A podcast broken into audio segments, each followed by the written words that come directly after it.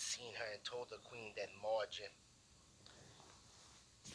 that she could not make love to her and that she would have to find another slave and that she had to be pure.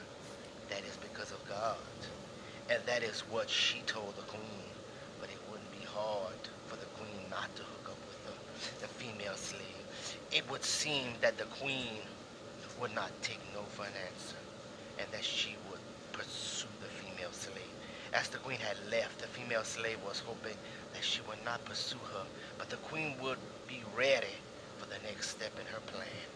And, in, and with her plan in motion, the queen would find another way to make the female slave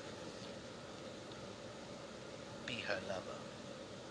As the female slave thought about how she had to be pure for, for the man of her dreams, and with so many things